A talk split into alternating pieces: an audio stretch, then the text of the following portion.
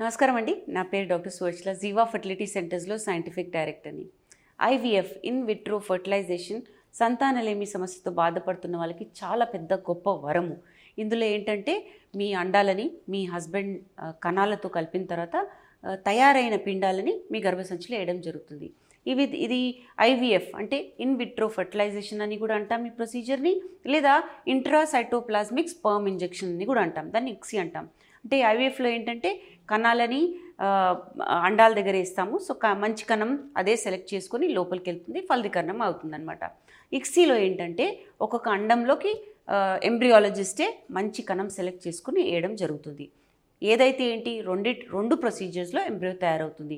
ఇప్పుడు ఈ ఎంబ్రియోస్ తయారైనప్పుడు ఈ పిండాలు తయారైనప్పుడు ఏ ఎంబ్రియో బాగుంది ఏది సెలెక్ట్ చేయాలి ఏది గర్భసంచిలో వేయాలి ఏది ఫ్రీజ్ చేసుకోవాలి ఏది పడేయాలి ఎందుకంటే క్వాలిటీ బాగాలేదనేది చాలా ముఖ్యమైన ఫ్యాక్టర్ అనమాట సో ఎంబ్రియాలజిస్ట్ దీన్ని ఎంబ్రియో గ్రేడింగ్ చేసి నిర్ణయం తీసుకుంటారు.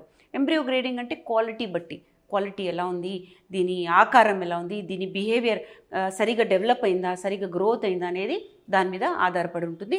ఎంబ్రియాలజిస్ట్ ట్రైన్డ్ ఎంబ్రియాలజిస్ట్ ఇది చేస్తే కరెక్ట్ ఎంబ్రియో సెలెక్ట్ చేసుకొని గర్భసంచిలోకి వేయడం జరుగుతుంది. అండము కణం తీసుకొని కలిపిన రోజుని డే జీరో అంటాము. అంటే ఆ రోజు అండం అండమే కణం కణమే కానీ ఫలదీకరణమై అయిన రోజుని డే వన్ అంటాము. నెక్స్ట్ డే డే టూలో సెల్స్ ఉంటాయి అన్నమాట పిండం లోపల. ఎన్ని ఉంటాయో నేను మీకు ఎక్స్ప్లెయిన్ చేస్తాను. దీన్ని డే టూ అంటారు.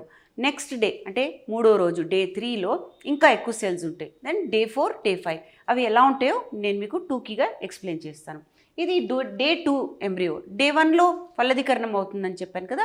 డే టూలో సెల్స్ ఉంటాయి. సో కొంచెం ఇంట్రెస్టింగ్ ఉంటుంది కాబట్టి ఇవి డే టూ ఎంబ్రియోస్ డే టూలో రెండు నుంచి ఫోర్ సెల్స్ ఉండాలి. ఇక్కడ మీరు చూడొచ్చు ఫోర్ సెల్స్ ఉన్నాయి. టూ టు ఫోర్ సెల్స్ అంటాము. ఈ సెల్స్ అనేవి సేమ్ సైజులో సేమ్ షేప్లో ఉంటే మంచిది. లోపల ఎక్స్ట్రా డిఎన్ఏ మాకు కనిపిస్తుంది అది. అది ఉండకపోతే మంచిది.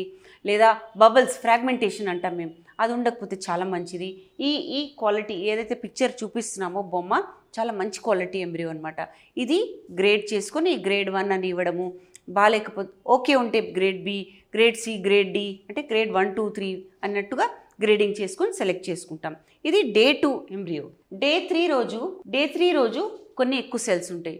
మామూలుగా సిక్స్ నుంచి అంటే ఆరు నుంచి ఎనిమిది సెల్స్ దాకా ఉండాలి ఈ ఎంబ్రియోలో. అలాంటప్పుడు మంచి ఎంబ్రియో. తక్కువ ఉంటే స్లోగా పెరుగుతున్న ఎంబ్రియో ఎక్కువ ఉంటే చాలా ఫాస్ట్గా పెరుగుతున్న ఎంబ్రియో. రెండు మంచిది కాదు. సో ఈ ఎయిట్ సెల్ సిక్స్ సెల్ నుంచి ఎయిట్ సెల్ ఉన్న ఎంబ్రియో మంచి గ్రేడింగ్ అని చెప్పడం జరుగుతుంది. సో ఇది day three embryo. Day four రోజు డే ఫోర్ రోజు ఈ సెల్స్ కొంచెం వేరేగా ఉన్నాయి. ఎక్కువ ఉన్నాయి కానీ ఒక బాల్ లాగా గట్టిగా చుట్టుకుపోయి ఉన్నాయి. దీన్ని మొరులా అంటాము.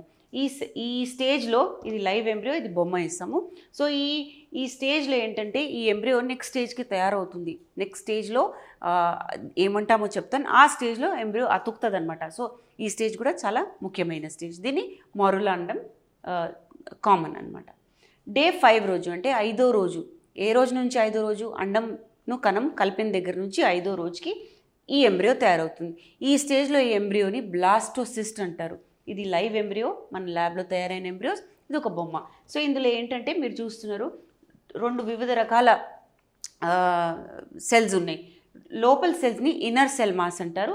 ఈ బయట చుట్టూ ఉన్న రింగ్ని ట్రోఫెక్టుడమ్ సెల్స్ అంటారు. లోపల ఉన్న సెల్స్ బేబీ తయారవుతుంది. సో హార్ట్ బీట్ రావడము చేతులు కాలు మొహం అంతా ఇక్కడ నుంచి తయారవుతుంది.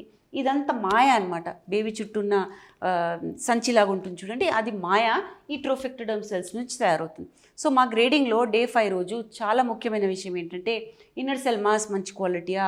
గుడ్ నెంబర్ ఆఫ్ సెల్స్ ఉన్నాయా? అంటే నెంబర్ ఆఫ్ సెల్స్ బాగున్నాయా? బయట సెల్స్ బాగున్నాయా అనేది చాలా ఇంపార్టెంట్. ఇప్పుడు బయటది బాగాలేదనుకోండి మాయ బాగోదు. పెరగడానికి స్పేస్ ఉండదు. అది బేబీ తొందరగా మిస్క్యారీ అయ్యే అవకాశం ఉంటుంది. లోపల సెల్స్ బాగాలేవనుకోండి తక్కువన్నాయి అనుకోండి అలాంటప్పుడు కూడా హార్ట్ బీట్ రాకపోవడం వచ్చిన వీక్గా ఉండడము మిస్క్యారీ అయిపోవడం అనేది చాలా కామన్ ప్రాబ్లం సో గ్రేడింగ్ చేసినప్పుడు క్వాలిటీ సెలెక్ట్ చేస్తున్నప్పుడు రెండు బాగుండాలి. లోపల ఇన్నర్ సెల్ మాస్ బాగుండాలి చుట్టూతా ట్రోఫెక్టోడెమల్ సెల్స్ కూడా బాగుండాలి.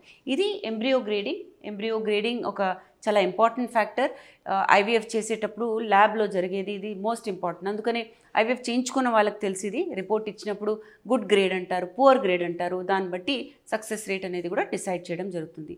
మీకు కనుక ఐవీఎఫ్ ప్రిస్క్రైబ్ చేస్తారు మీ డాక్టర్ ఐవీఎఫ్ చేయించుకుంటే మంచిది సక్సెస్ రేట్ బాగుంటుంది అంటున్నారు కానీ మీరు uh, భయపడుతున్నారు దీని సక్సెస్ ఎలా ఉంటుందో ప్రొసీజర్ ఏంటో తెలియక దీని గురించి ఇంకా వివరాలు కావాలనుకుంటే తప్పకుండా జీవా ఫర్టిలిటీ సెంటర్కి విచ్చేయండి థ్యాంక్ యూ